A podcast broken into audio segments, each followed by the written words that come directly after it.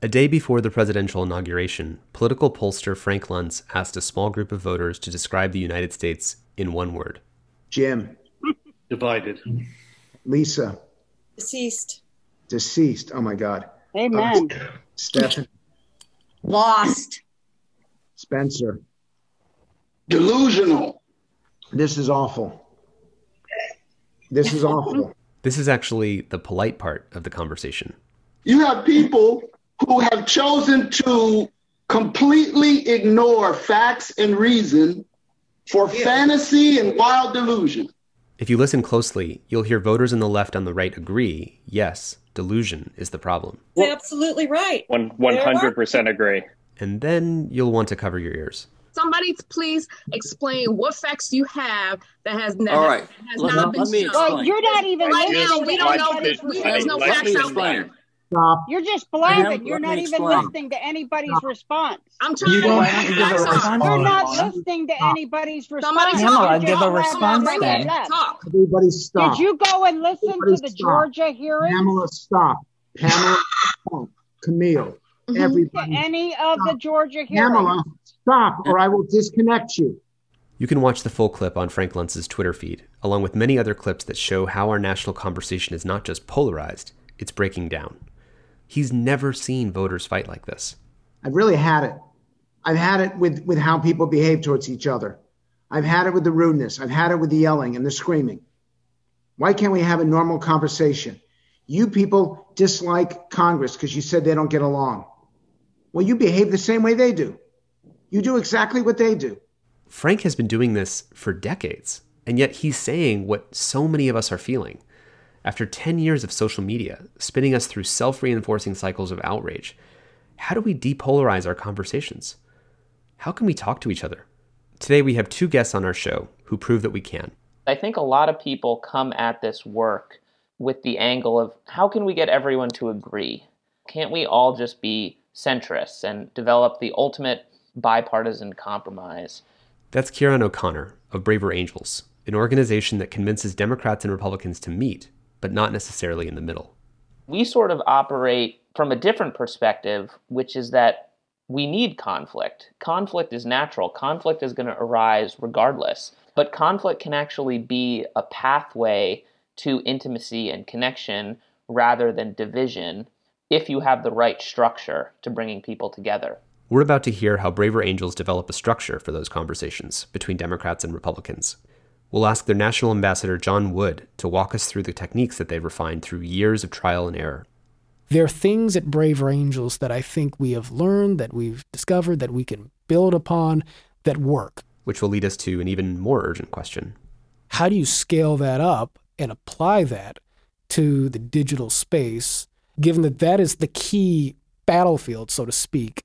And uh, I'm hoping that we can help each other get, a little bit of momentum on the answer to that question, man. So that's why I'm stoked to be here on the line with you.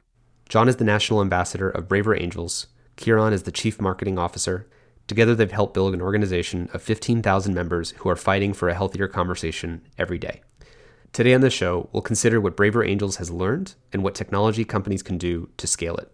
Because this I'm trying You to don't get have to give a facts out. response. You're not listening to anybody's response. Somebody You're talk. Pamela, give a response then. Talk. must stop.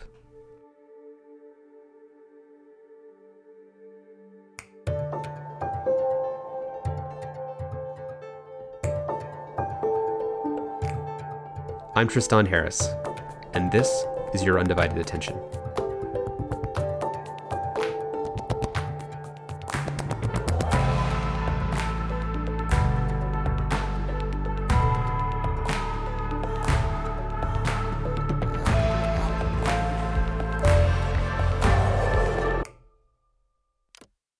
It is fantastic to be with you guys, and I think we're just here together to try to figure out what are the moves that are available to reclaim some shared reality and ability to have conversations. We have some urgent problems we're facing, and if that clip by Frank Luntz represents where we are in politics and in just our ability to have conversations with each other right now, we're in some serious trouble. And I, I do worry that it, it is representative of where we are conversationally. And do you guys want to just kick off with a little bit about maybe your backgrounds too and your reactions to that clip?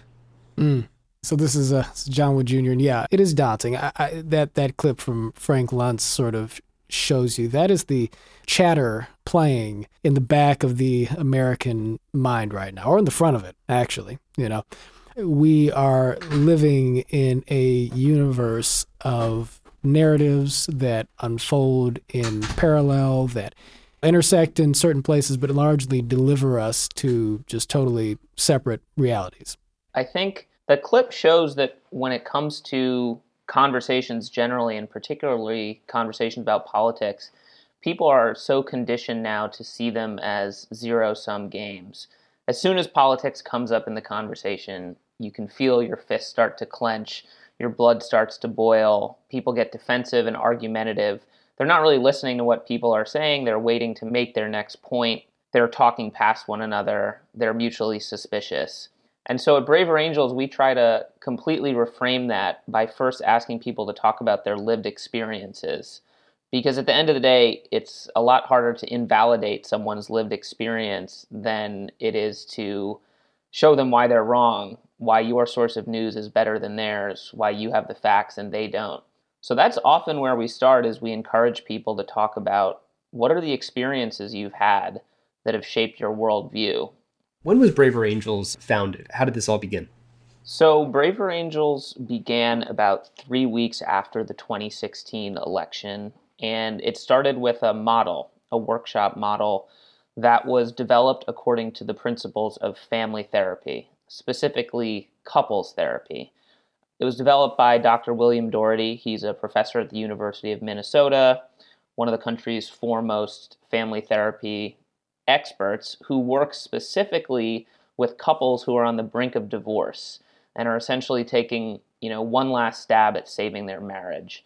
And so he's used techniques to help them build trust, better understand each other's perspectives, clarify disagreements, reduce stereotype thinking, and abandon certain expectations that people have going into conversations, namely that they're going to change the other person's mind to sort of reframe the conversation as an opportunity to listen and learn rather than debate and declare. And so we did our first workshop three weeks after the 2016 election. We got together 10 folks who'd voted for Trump and 10 folks who'd voted for Clinton in a small Rust Belt town of South Lebanon, Ohio, for a weekend of intensive workshops. We can talk a little bit more about what those workshops look like but they're designed toward helping people understand different perspectives and build the trust and relationships that then enable you to explore common ground in good faith. Lo and behold, it turned out that a lot of people in the workshop actually liked each other. We had one guy who was a hardcore Christian conservative, Tea Party guy, Trump supporter, former police officer he was a red. We call folks who lean conservative reds. And then on the blue side, we had a, a guy named Kuyar. He's a Muslim, proud progressive Iranian immigrant. They came in super suspicious of one another. By the end of the workshop, they weren't necessarily any closer to agreement on big policy issues, but they had come to see each other as human beings and start to uncover the shared values that we do have. And so they became friends. They visited each other's places of worship. Greg went to Kuyar's mosque. Kuyar went to Greg's church. And from that workshop, we started doing more workshops and we started planting the seeds for what would become Braver Angels alliances. Essentially, a roughly even number of liberals and conservatives in a community who continue to meet on an ongoing basis to try to build this citizens movement. And since that time, we've grown into the nation's largest grassroots organization that's working to bring red and blue together and expanded our programming into debate, media, academia, politics. What we are exporting is more than merely techniques, it is culture, right? It is a sort of a civic culture that really sort of leans into what we refer to uh, as this idea of patriotic empathy, this idea that your love for your country is captured in your concern for your neighbor. And even though most people who participate in our programs probably don't become members, they're touched by that and they carry the norm on with them. And, you know, we can point to how this works in local communities, we can point to how this works in interactions between Braver Angels members and their communities and local city governments, so on and so forth. But it is not necessarily 100% clear how that translates into the digital space. And so that's part of where the attention needs to go. Right. I think the specific topic that brings us here today is not just helping us understand someone else's point of view. It's this broader thing of how do we construct a new shared reality from the distance that we're we're now caught in. I'm curious actually when you think about applying your process, if you were in the room with Frank Luntz and those voters who were totally missing each other, and that was a Zoom call in that in that case, do you have any kind of step-by-step process that you would run to depolarize that group? I think one thing that we do in our workshops is we sort of go in, at least with a red blue workshop, and we, we presuppose the polarity that's already there. We're not saying let's all be purple. We understand there's reds and blues. And so one of the first exercises we have is what we call the stereotypes exercise. And we will actually divide the reds and blues into separate rooms. So in one room is just the reds, and then the other room is just the blues, and they each have a moderator. So the moderator will say to the reds, we want you to come up with a list of stereotypes that you feel liberals affix to you. And then the other room, the moderator will say to the liberals, we, you guys need to come up with the top five stereotypes that Republicans call you guys. And are the other side in the room when, when they say this out loud, the stereotypes of them, or are they doing it just for themselves? So it's it starts separately. So the conservatives will be in one room and they say, well, you know, liberals think we're racist. They think we're stupid. They think we're gun nuts. They think we're Bible thumpers. And they'll go through and sort of create a list. And for each stereotype, they'll discuss as an in group why they think that stereotype is false or misleading or exaggerated, but also if there's a kernel of truth there. Meanwhile, you have the blues in the other room saying, well, you know, conservatives think we're elitist. They think we're baby killers. They think we're tax and spend want to give you know handouts to everyone and they will be going through and talking about why it's unfair but also if there's a kernel of truth then we bring the two sides together and essentially have one member of each group present to the larger group and then they'll have a discussion about what they learned and what's interesting about this exercise is that it kind of gets like those nasty stereotypes that we all have out in the open but rather getting it out of one side saying it to the other side of like you're a racist or you're a baby killer. It kind of comes organically from each side and they get to see the other side sort of wrestle with the stereotypes and talk about, well, is there a kernel of truth? That's so brilliant. It reminds me of I think one way that we become trustworthy to someone else is by being able to demonstrate before the other person even says what they think that we can actually show understanding for what they're thinking. And if we can't do that, then it imagine if someone apologizes but they don't demonstrate that they understand the thing that the other person needs them to apologize for. It's not really a valid apology. Mm-hmm. Uh, and not that this is about the situation you're talking about is about generating apologies but it's about i think the showcasing that there's a self-understanding of those stereotypes. Just and, and like you're saying takes the invisible dark matter that people wouldn't say ever and putting that at the center of the conversation uh, just to sort of get it out on the table. It's just it's so it must be so like what happens in the room after that that that moment what's the change in room feel it is really remarkable because it's almost like a collective exhale. and for the two groups to also see the other group kind of wrestling with the kernel of truth is really powerful. Because, you know, Democrats will see Reds saying, well, you know, it's incredibly unfair that we get labeled racist because we're conservative. But, you know, there there is maybe a kernel of truth that, like, white supremacist groups tend to vote Republican more than Democrat. Or, you know, that's a simple example, but it shows the two sides seeing each other, A, in a, a richer and more comprehensive way, but also sees them evincing empathy and humility, not just sure handedness and bad faith, which is how we've been conditioned to see the other side. So that's one exercise. The second one, and and first I should say all credit goes to Bill Doherty. Yeah our workshop designer. You know, I did not come up with this, you know, sitting in my apartment uh, as much as I would have liked to. Bill is the guru. Yeah. And did this in his work come up from the discipline of marriage counseling? Is there similar parallel methods in, in kind of couples counseling where you the person says this is how I think I'm seen by the other side and this is the partial truth in, in what that that stereotype? Yes, exactly. And it, it's been amazing to watch him sort of translate couples therapy to politics, but it sort of works well if you think about it because we're kind of on the brink of a civic divorce as a country, but we can't really get divorced. I mean, that would be essentially a, a civil war. And I think almost everyone can agree that we don't want to go down that path. And so the alternative is is conversation, but productive conversation rather than counterproductive conversation, which can actually make people more dug in. The second exercise I can just talk about, and then John, I'll let you jump in too, is the fishbowl exercise. And that is designed to help the two sides get a better sense of the other side in their own words. So we would start, for example, with the conservatives sitting in a small circle in the middle of the room, and then the liberals sitting in a wider circle around, essentially looking into the fishbowl. And when the conservatives are in the, the middle of the room, only they can talk. So it's a moderator, and the conservatives are having a discussion with other conservatives. Maybe it's 30 minutes long. Meanwhile, the Democrats just know they're just silent and taking notes. They don't have the pressure of having to respond. What this does is it lets the Democrats see the conservatives talking in their own language. And so we'll ask them, you know, why do you identify as a conservative? Why do you believe that your side's policies and values are good for the country? You'll hear all kinds of different answers. You'll start to understand that it's not a stereotype, that it's not monolithic. We'll also ask them, well, do you have any reservations about your own side?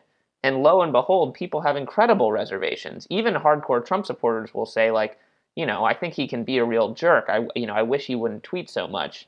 And so people start to see that more complex picture, and then we'll sort of do the same thing, flip sides, and then again we bring everyone together to sort of discuss, you know, what commonalities did you see and and what did you learn, and this sort of people can reflect back to one another. And through this process, you're also just kind of building that human element, right? When you hear a group of people talk amongst themselves for 30 minutes, you people will laugh and people will smile, or, or you'll even see people grimacing when they see, uh, you know, a guy in the middle say something that they just think is crazy. But it's not in a direct confrontation where they're suddenly going to call them out. Um, John, why don't you jump in and add a little spice and context to this? Well, I was going to call our attention actually to the third activity in the Red Blue Workshop, which is where we take the moderator will split up the group and pair individuals from each side with each other. Or you might have two individuals from each side, but they will ask why the person on the other side believes something. But the moderator is there to sort of guide the framing of the question. If you are a blue speaking to a red and you're, let's say, curious about the question of why they are pro life, you know, the wrong way to ask the question is why don't you think women should have control over their own bodies, right? Because truth be told, that is the way conservative beliefs are characterized on the subject. But generally speaking, conservatives do not think in their own minds, I really want to keep women from making their own decisions today. How can I how can I do that? Even if it amounts to that from a progressive perspective. And so if a person starts to ask the question in that way, the moderator will sort of gently, you know, redirect them so there's a moderator in the middle between each couple, meaning there's a third person for each group of for each group right. of two. Now, now you might have, and you know, so we take turns in, in the Red Blue Workshop. There are only two moderators overall, so they'll bounce from one pairing to the other, and others are listening to this process. But a core aspect of what it is we do across many of our activities, I think, including the Red Blue Workshop, is we seek to sort of cultivate in people the capacity to be able to reflect the views of the other party in terms that the other party might him or herself use to describe their own point of view, to reflect a person's beliefs in an emotionally accurate way, not just in a way that's technically accurate from your own subjective point of view, but in a way that is emotionally accurate in language that will resonate with the other individual. And this gets to something that I heard you say a few minutes ago, Tristan, which is I, I think that you referenced the importance of people genuinely feeling heard and understanding that they've been heard by a party in a conversation. And so Bill has an acronym that he employs that sort of applies across the spectrum of our activities. It's LAPP, L A P P. And the acronym is L for listen, A for acknowledge, P for pivot, and P again for perspective, right? So the idea is that you listen to the other party, you acknowledge the other party, and part of acknowledging is paraphrasing. So rather than saying you don't believe that women should, you know, have a right to their own bodies, blue might say to a red, your belief is that life is sacred even in the womb, and that while a woman is equal and has a right to choose, none of us have a right to choose when to end the, end the life of another innocent human being, even in the context of pregnancy, because life is so sacred, right? And that framing, that articulation of it is far more likely to be emotionally resonant with the person who actually holds that belief. So that is an aspect of acknowledgement. Pivot is just a, it's a transitional sort of marker employing perhaps an I statement as opposed to a truth statement. So a truth statement would be, you know, unborn, you know, babies are not really alive in a meaningful way. It's technical, it's but you know, we it's not morally the equivalent of somebody who's out of the womb, so on and so forth. Uh, rather than just launching into your perspective, you pivot by saying, "This is why I feel differently about the issue," or, or uh, in my experience, this looks a, a bit of a, a, a different way. And then in rooting the perspective that follows in your subjectivity, using that I frame, you know, this is how I feel, then you can shift in the direction of the final step, which is offering your perspective. So if you're a pro-choice individual, you might say, you know, well, in my experience, I, I feel that on the one hand, life in the womb hasn't really developed in the way that you know, a person who is fully conscious is, and that makes it a different kind of moral equation. But what I know, or at least what I feel, is that a woman's right to choose is really a sovereign thing, and that's a sacred thing in and of itself. And I don't think we can have meaningful equality without that. The substantive disagreement remains. Right. The disagreement hasn't disappeared. It's it's still restated actually. Exactly but it also it connects the value of sanctity on both sides. It does connect the value of sanctity on both sides and it also does so in a way that one makes the other party feel heard and in the pivot you do so in a way where you know employing that i statement you insert a tone of humility there. And humility is an important factor here because when i say well in my opinion in, in, in my experience or you know the way i feel about this rather than just sort of stating your opinion as if it were a fact and it, maybe it is a fact, but rather than stating it that way, you introduce a degree of modesty that implies respect for the other individual in the sense that it does not come across as you considering your vantage point, your perspective to be superior by virtue of the fact that you hold it, that you're a blue, that this person is a red, and therefore, by definition, in some sense, their opinion ought to be marginalized in the conversation. Humility implies a respect for the other party, which signals to the other party that you are treating them as an equal in the dialogue and seeking to bring them in collaboratively. And within that, the seed of trust is sown, and that in and of itself sprouts from a starting point of goodwill necessarily. That part of it has to be there if you're going to pay them the respect of, of hearing them and presenting yourself in a humble fashion before them. And obviously, we've been working on the ground with real people face to face, and then since March, essentially exclusively on Zoom, which presents some challenges. You don't get the same level of intimacy that you might get in a face to face workshop, but it also has some distinct advantages. One, you can do really interesting geographical exposure you know, I can get a group of folks in wealthy suburban Massachusetts uh, and a group of folks in a rural Louisiana parish, get them on Zoom for an hour. If I was going to do that in person, it would take lots of time and money. And then you also have some folks who just might not be comfortable going to something in person. They're more of a homebody. They can log on to Zoom, they can hide their video if they want. So the opportunities are there for scale. But the further you get from face to face, the further you even get from Zoom, once you, God forbid, get on Facebook, all those sort of structures and containers start to disintegrate. And I think that's kind of the nut that we're all trying to crack. It's interesting that as you had to bring it online, you're forced to ask this design question of what digital social spaces look like that are enabling of high trust. And then in our work at the Center for Humane Technology, we talk about how the existing digital spaces that we've had have never been for that, but we're kind of converging in the center where you're trying to bring something that works in the offline to the online digitally. We're sort of taking what we know wasn't working online and try to bend it towards, you know, the kind of healthy uh, debate. And we're sitting on the same design project really to figure out how do, how do we do that? Well, you know, one interesting thing that I think has worked to our advantage in bringing people into these online gatherings and preserving some real degree of sort of warmth and empathy and kind of relational texture in the context of these these conversations and workshops has been the fact that we have built the membership organization. I, I think that we've probably had about 15,000 people or so have paid dues to be members. Our programs have touched a much larger number of people. But in addition to that, we have about 70 local Braver Angels alliances in communities, you know, I mean, ranging from, you know, Los Angeles to Austin, Texas to New York to just about every other state. Some of them are campus based and so forth. When we have gatherings online, there are frequently people who have sort of experienced being actively in community with each other for some period of time. And so other people who are coming into these spaces are oftentimes stepping into a communal environment where there is a certain normative culture already in place. Even if it's just sort of a workshop where all you have are, you know, a couple of moderators who have done this together before, they themselves are carrying with them a culture of norms that is reinforced by a community.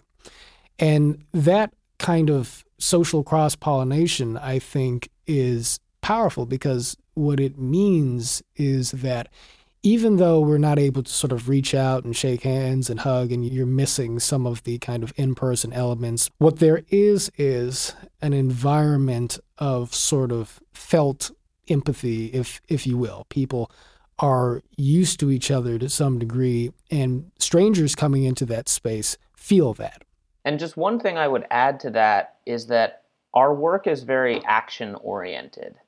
I think that a lot of times people online, when they're engaging in politics, it's a very consumptive experience.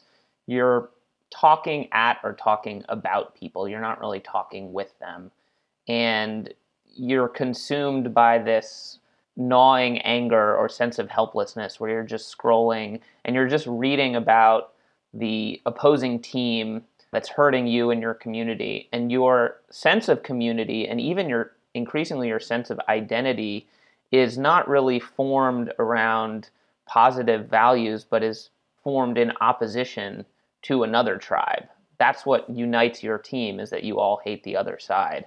And what we found is that when we give people an opportunity to not just talk but actually work and organize together that kind of transcends political differences. And is actually particularly attractive to conservatives who might be sort of suspicious of the more, you know, wishy-washy or touchy-feely perceptions they have of dialogue. Here's an opportunity to actually make your voice heard on a level playing field. Put your shoulder to the wheel with someone you disagree with, and you're doing it with them because you guys disagree, but because you subscribe to a higher patriotism that wants to hold the country together and wants to create more hope and less despair.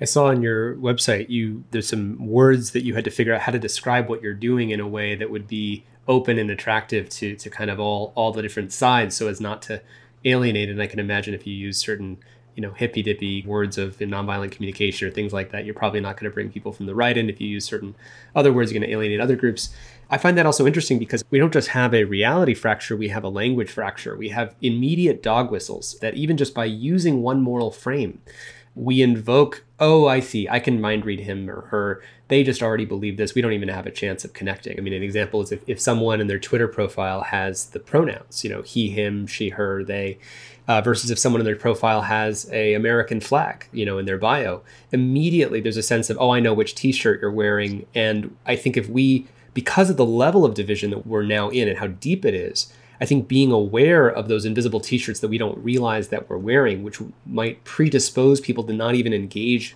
with an open, not even just open mind, but an open heart, an open relational dynamic, like you're talking about. I just think this is one of those under underemphasized things that you know you guys are doing with with making sure that the, the doorway is open. But that I don't think can come before the actual rehabilitation of the sense of community that exists between us. And that in turn has to be a function, as Ciaran said, of trust. And I think that if you wanted to even insert something, a layer beneath that, in my mind, it starts really with the sort of value or virtue of goodwill as kind of the a priori starting point for all social interaction, for all social and civic engagement.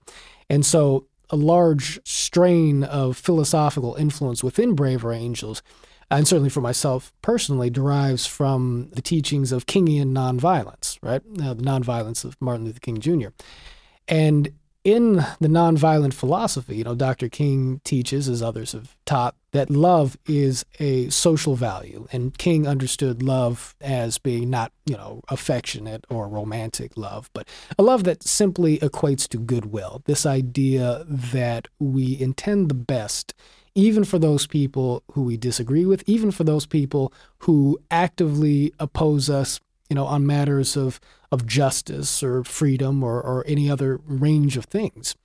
And King explained the value of this in a couple of ways. You know, on, on, on the one hand, love or goodwill in this sense is a more effective vehicle of speaking to the conscience of the opposition, if you will, signaling to the opposition that even though we are at odds and even though I seek to prevail on a certain question, ultimately we do not seek to sort of humiliate the opponent, but to win his friendship and understanding if it is possible and to co create community together if we can move to the place of realizing a higher truth together. And even if you fail to win somebody over in that way, you alleviate from yourself the psychological burden of hatred. You alleviate from yourself the psychological burden of fear. Because when you love somebody and actively intend the good for them, you're much more disposed to see their humanity, and it's a little bit harder to be afraid of somebody who you genuinely understand. Therefore, we need, I think, a language as well as norms that correspond to the deeper values from which such language might spring that ultimately seeks to manifest and model what goodwill looks like in practice, in how it is we interact and engage with each other. And so there's sort of an invisible framework of goodwill that surrounds everything that we do on a methodological level and that also pervades the culture that we are developing in Braver Angels space and thus what we are exporting out of that space into the broader kind of landscape. So I think that's a good kind of anchoring for sort of like the values that drive us and, and how we deal with the epistemological and the language polarization, those impasses. You know, I look at that clip of Frank Luntz and the community people fighting as present instantiation of the problems. I think the events of January 6th make this much more real for people. It has never felt more true that we are living in a completely, not just different language set, but different historical balance sheet of grievances that we've seen. Just like it is in a conversation an unfair thing to do to take the least charitable moment of someone else's actions and to project that with the widest possible surface area and say that person is this thing that they once did this one time and make that the predominant way that we perceive Right. their behavior. Right. I'm thinking about the Stephen Covey quote that, you know, we judge ourselves by our intentions and we judge others by their behavior, meaning we always give ourselves this sort of positive benefit of the doubt. I would know that my intentions were good and I made this mistake in saying one extreme thing one moment, but then people will take that one mistake and then blast it out and air it 24/7 on the other side. And when that's happening back and forth, lobbing these threats, these sort of misperceptions of each other, it leaves no room for even saying it's worthwhile for me to engage in a conversation for you because it looks like the grievance balance sheet is so long that I don't even you don't deserve my coming to you with good faith and goodwill. I don't want to make it so extreme, but that's kind of where I worry about when I think about the additional layers of distortion that social media adds. It creates this almost insurmountable hill of evidence Right. about why the other side shouldn't even really be worth talking to. And that, that adds a second layer, which I'm sure we'll get into and you guys deal with all the time, is the dehumanization frame, which is that I no longer view them as worthy of my good faith, stepping out of myself and being kind and reaching out my hand and giving the benefit of the doubt.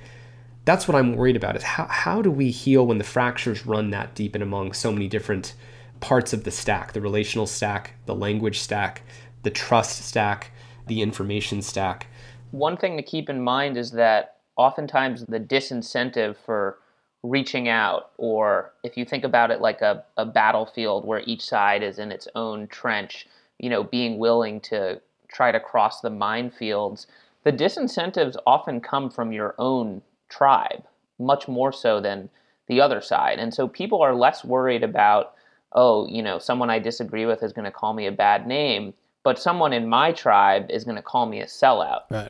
or going to accuse me of, of abandoning my values because there's this perception on both sides that even engaging with another perspective is somehow akin to surrendering your own perspective. And that's why we emphasize goodwill, but we also emphasize courage and bravery, not just to withstand the vitriol that you're going to get from people who see things differently, but to withstand the judgment that you're going to get from people who are going to accuse you of deviating from tribal orthodoxy.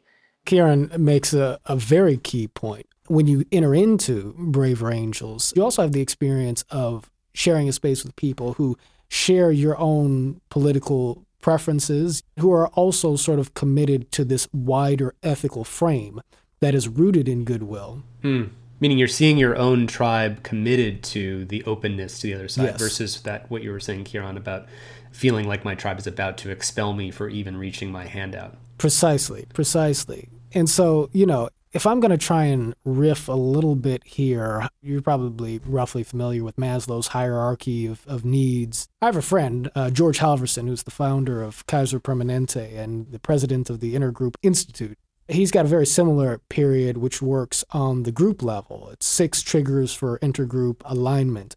And at the bottom of that is survival. Level up from that is sort of common enemy. One thing that motivates groups to band together is when they have recognized you know, a common opposition. A level up from that is teamwork, collaboration. We have a common purpose. But a level even above that is the level of us not just collaborating towards a shared functional end, but actually being possessed of an overarching, mutually sort of shared identity within which we have a felt connection to one another that goes beyond, you know, shared strategic ends. And then at the top of that pyramid, there's sort of collective adherence to a shared mission, a shared vision. One thing that occurs to me is that on Twitter, you have the little heart icon, right? A lot of times I will feel a sort of uncertainty when I go to hit the like button sometimes because there's always this question of what does it mean to like a comment, right? Because it could mean a couple of different things. Am I signaling agreement or am I signaling basically goodwill, right? A lot of times I'm tempted to like a comment that somebody might put on a post of mine, not so much because I agree with it. Sometimes it can just be way out of left field on the substance, but I will see that, you know, but this person is coming in the right spirit. And sometimes I might follow that up with a comment that sort of reveals that, like, yeah, I'm not totally with you in what you're saying, but I get where you're coming from. And one particular question I, I had for you, it's just a detailed question. Is it possible to have an algorithm that functions in a way that takes inventory of what your sort of starting preferences are and then returns you results that might broaden your perspective, that would make us better people and give us clearer windows into one another? So a few things come to mind. I mean, in, in general, what I hear you saying is can we run experiments about and explore the design space of alternative feedback and cultural norms that can be almost read write as opposed to this kind of game of who can get their viral content to go the furthest, which is kind of the invisible game of Facebook and Twitter. Right. Uh, is playing the fame lottery, the virality lottery. Obviously, not everyone's playing that game, but that's kind of the broader construction, especially of the kind of Twitter focused game. You made me think of a few different things. So one is, uh, you know, the feature on Slack where you get to actually pick the emoji that you want to pile on to someone, and then it creates a kind of a counter, right? You're that's kind of one variation of what you're talking about, right? Where essentially, imagine there's something that's kind of a thank you button. So it's a kind of thank you for that thought. And I think this this actually happens in kind of group dynamics, right? Like people say, "Oh, when someone says something that you agree with, can you put your hands up and do a little jazz hands or something like mm-hmm. that?" Right? That's almost like a emoji that we're inventing in real time, saying, "Hey, in this social dynamic, in this social space, are there new signals in a culture we can adopt that signals the things that we care about, and can we remake the meaning of those signals and those icons and those gestures?" So that they actually construct the culture that we're looking for. And overall, what I hear you saying Jazz hands is a huge part of what we do programmatically. Shout out to April Lawson who brought that into the mix. Yeah. Yeah, yeah. I mean, in general, also part of what I what I hear you exploring is we're not just looking for a new feature or a tweak. We're looking for something that is creating virtuous cycles where the more people contribute, the more cohesion there is, the better ideas there shared there is, the more gratitude there is, the more dignity is spread around, the more of the Maslow's hierarchy or that group hierarchy you're talking about is satisfied and fulfilled.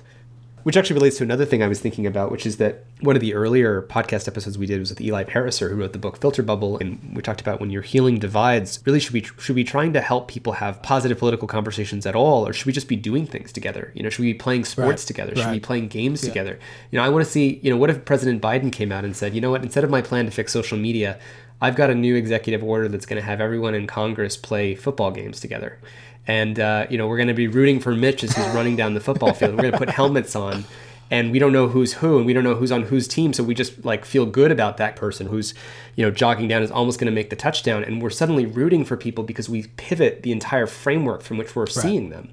The whole point there is the same thing you're saying, which is how do we change the game? How do we change the script that we're operating in? So Slack comes to mind when you talked to earlier about, hey, could it capture my preferences and of what I'm currently looking at, the kind of information I'm getting, and then feed me things that broaden that perspective? Well, there's something right now called ground news that's getting more popularity. And ground news, what it does is, uh, depending on which side of the political aisle you tend to get your news from, it actually tracks in the broader ecosystem the news that doesn't make it if you're on the left into the left ecosystem. So it's not just right-leaning news, it's the stuff that's kind of in the blind spot of the left ecosystem hmm. more broadly.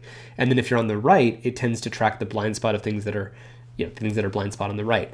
And I think that's an interesting framework of and, and you kind of asking about what, what is humane technology in general the project of humane technology is we obviously as technologists have, have very little problem building more and more sophisticated tech but what we need to do is get good at the project of getting more and more sophisticated about human nature and it's usually by investigating the human weaknesses and the kind of human vulnerabilities the things that we're not aware of in ourselves and working with them in a, in a productive way as opposed to a maladaptive way identifying them and then figuring out how to lead to, to better outcomes. That's kind of the project of humane technology. Essentially, it's the insight that our attention is indiscriminate to what we have agency over. You know, in the savannah, you know, 50,000 years ago, everything you put your attention on, that rock, that lion, you can kill that lion, you can throw that rock.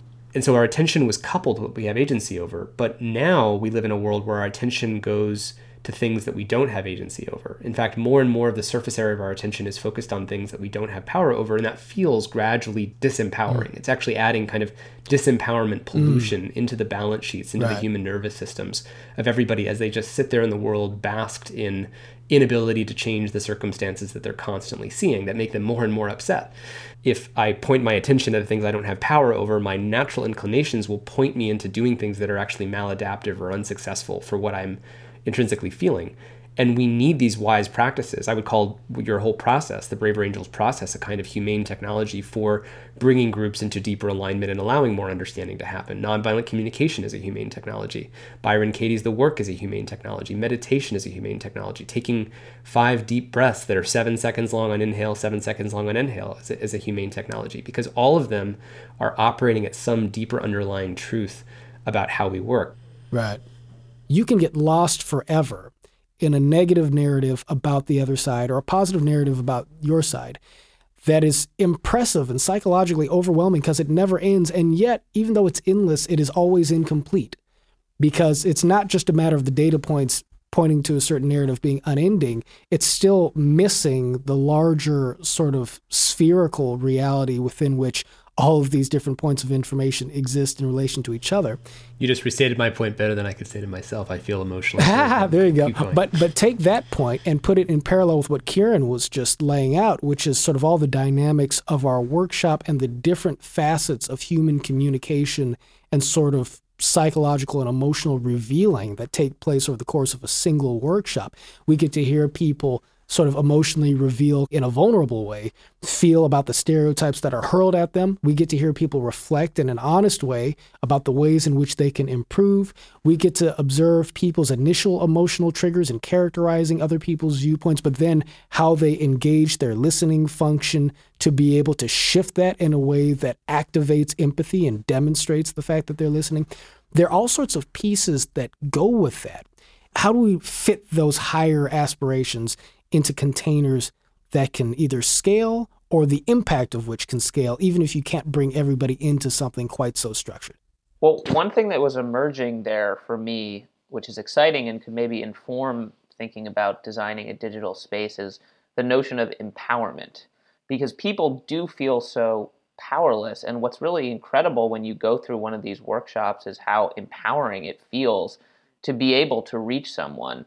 And ironically, if you're an activist and your goal is to persuade somebody and get them to agree with you, this is actually a lot more effective than trying to dunk on them on Twitter. I think there's this fear among people that, you know, paraphrasing someone and acknowledging what they're saying is somehow ceding ground.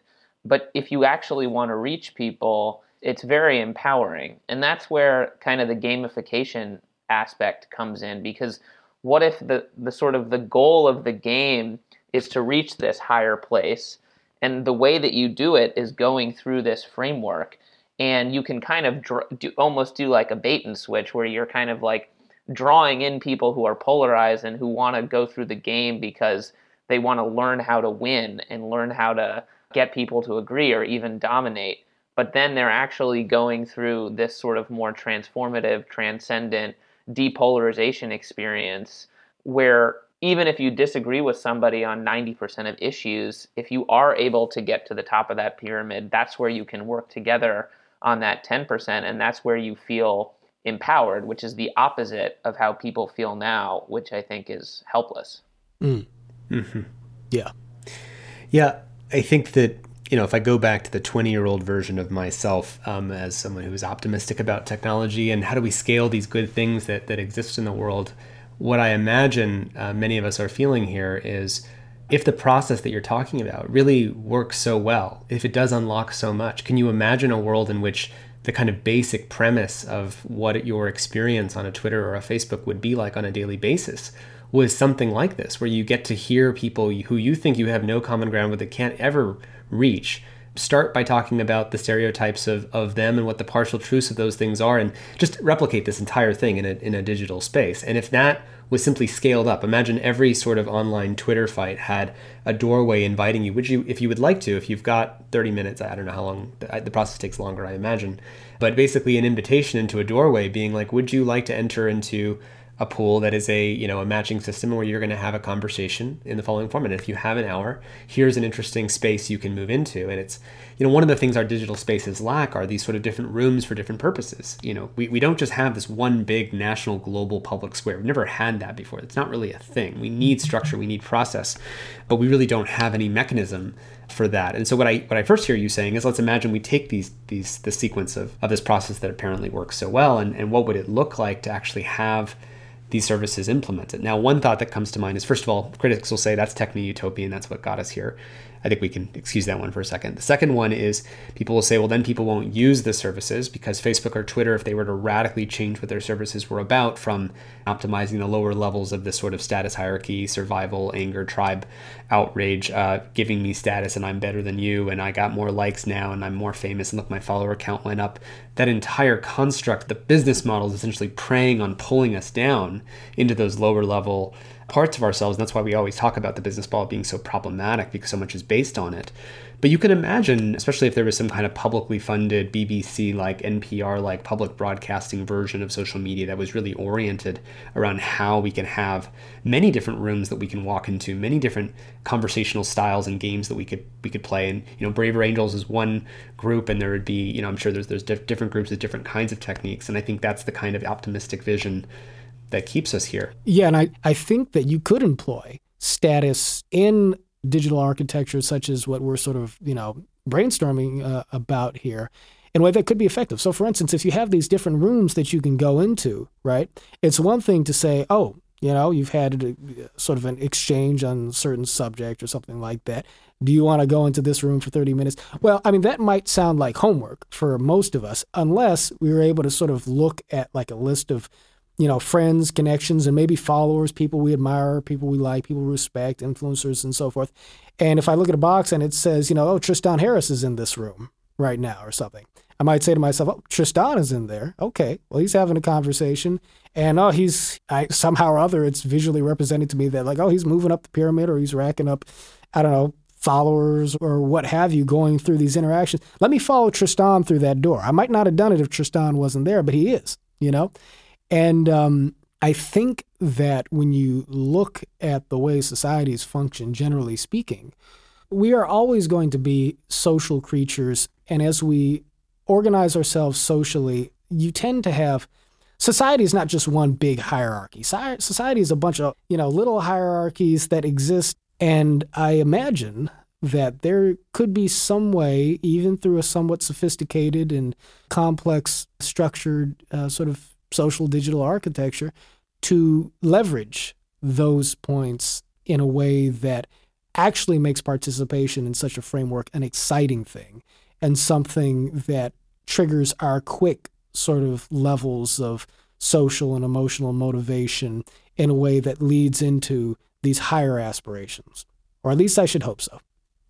I think that's definitely the uh, the goal, and and I think like you're saying, I think oftentimes, especially in a sort of a post Nietzsche, God is dead, secular era view of these things, where we're too quick to try to rid ourselves or eliminate these lower level parts of ourselves. I don't want to call them lower level, just right. these intrinsic parts of ourselves. When we see ourselves as social primates and we see tribalism, I think oftentimes we think the answer is no tribalism, as opposed to no, the answer is healthy tribalism that benefits the whole. The answer is not to have no social status. Social status is very intrinsic to how we organize human societies, but can we have social status accrue to the values that we care about as opposed to fame or influence, which is the current attention economy, social media currency of social status? We can switch that to as we've mentioned other times on, on our podcast before, um, Change My View, which is a Reddit channel dedicated to changing people's minds. And you accrued social status based on your points over time that were you gained by changing other people's minds, by demonstrating that you were a good facilitator.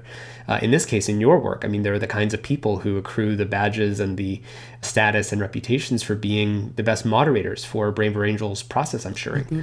I was just curious how, when you think of where we are now, is your work getting harder over time because we're losing trust and goodwill? Well, I can only speak for myself. I feel optimistic and hopeful, but also daunted because it's clear that the headwinds are incredibly stiff, the obstacles are incredibly high. But I think what's changing in our favor is that the appetite is growing right. across the ideological spectrum for what we're doing there's an existing baseline appetite for connection and community and meaning. And there's all sorts of studies showing that people's levels of those things are declining. I mean, you see it in levels of anxiety and depression. So the appetite is there, and we don't have to convince anyone that this is a problem. The key is scaling, the key is building the pipeline and growing the movement. And we've done it in a very decentralized way.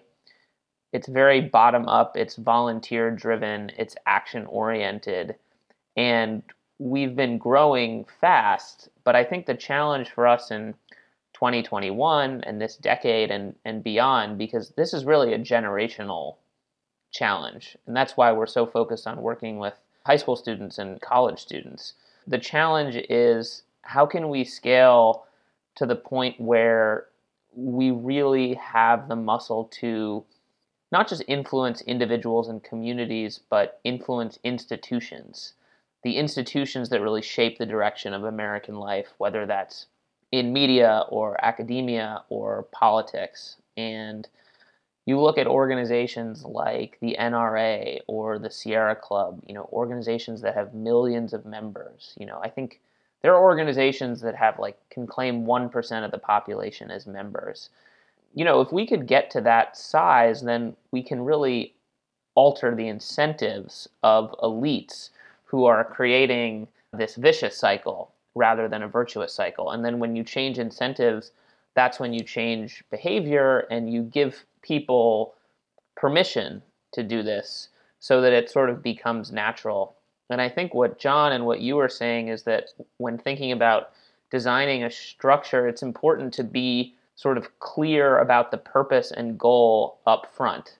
Like that Reddit channel, you walk in knowing that it's about change your mind. You sort of understand why people are there. There's this some element of common purpose or common struggle or common sacrifice. And so it's hard to think about, you know, what could Twitter or Facebook, if they found a conscience, work around the edges to change their platforms? I, I don't know. But if you were creating something from scratch where you were really clear about the goal or how do you win the game or how do you make your way up the hierarchy, I think you would attract people and then you would sort of attract followers who are, are taking their cues from the, the larger atmosphere. Mm, yeah.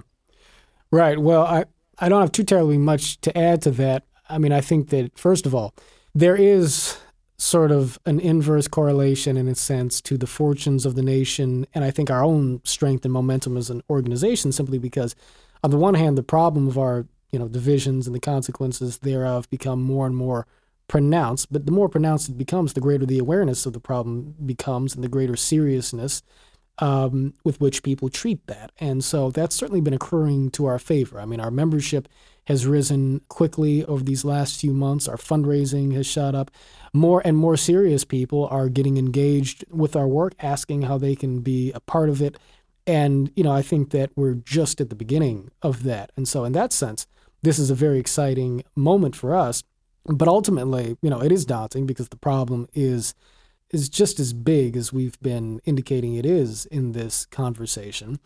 And yet, what does give me some some confidence is that I do think that there is ultimately and sort of a I mean, I'm a person of faith, but even if you put that aside, I think that there is an evolutionary impulse within humanity as sort of a collective organism towards generating experiences, connections, and a mode of functionality collectively that is drawn towards a higher way of being because it is a better way of being and a more satisfying way of being. I mean, there is a greater sort of joy that comes from truly truly connecting with people and truly loving people.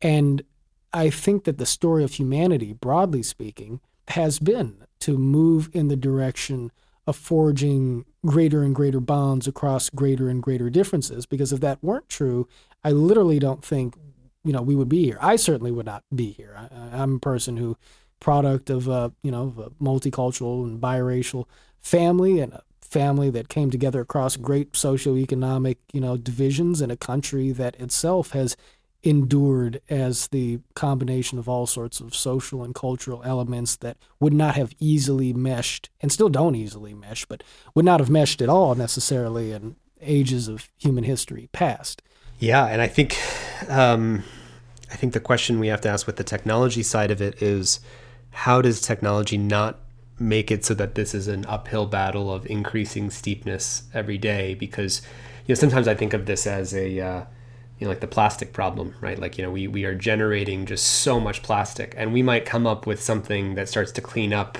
some of the plastic mess, some new algae that will eat it or something like that. But then we're we're still generating the problem at greater and greater scales because we've got profit motives directly tied to the amount of plastic that gets emitted. And we don't want to be in a cleanup process of polarization or of plastic. We want to be in a, as you said, have the entire digital environment be doing braver angels times you know a million. I mean the kind of exponentiated version of what you're all working on. That's so brilliant. And uh, you know were we to have more time i think what i'm really interested in is how do you reflect back to someone else of a different perspective or their point of view when we're so split at the level of history, attention, examples, grievances, understanding, trust. You know, there's this whole other area we didn't really get to go into, but I think the fractures run fractally deep, Yeah. ironically, and we, we have to you know find a whole bunch of disciplines. And as you said it, it starts by looking at the technology of human nature and figuring out it's all there. It's not going to go away. Tribalism is going to be there the stereotype method that way that our mind consolidates information and creates summaries of other people's view and those people are like that and i can mind read their perspective. That's all just how we naturally work. The question is how do we get sophisticated about all those natural inclinations and then geometrically have them align to bring out that better part of us as opposed to use those stereotypes in a way that then just reinforce conflict uh, escalation cycle that only makes things worse? I think that's perfectly stated, and all that means, therefore, is that we got to have a round two.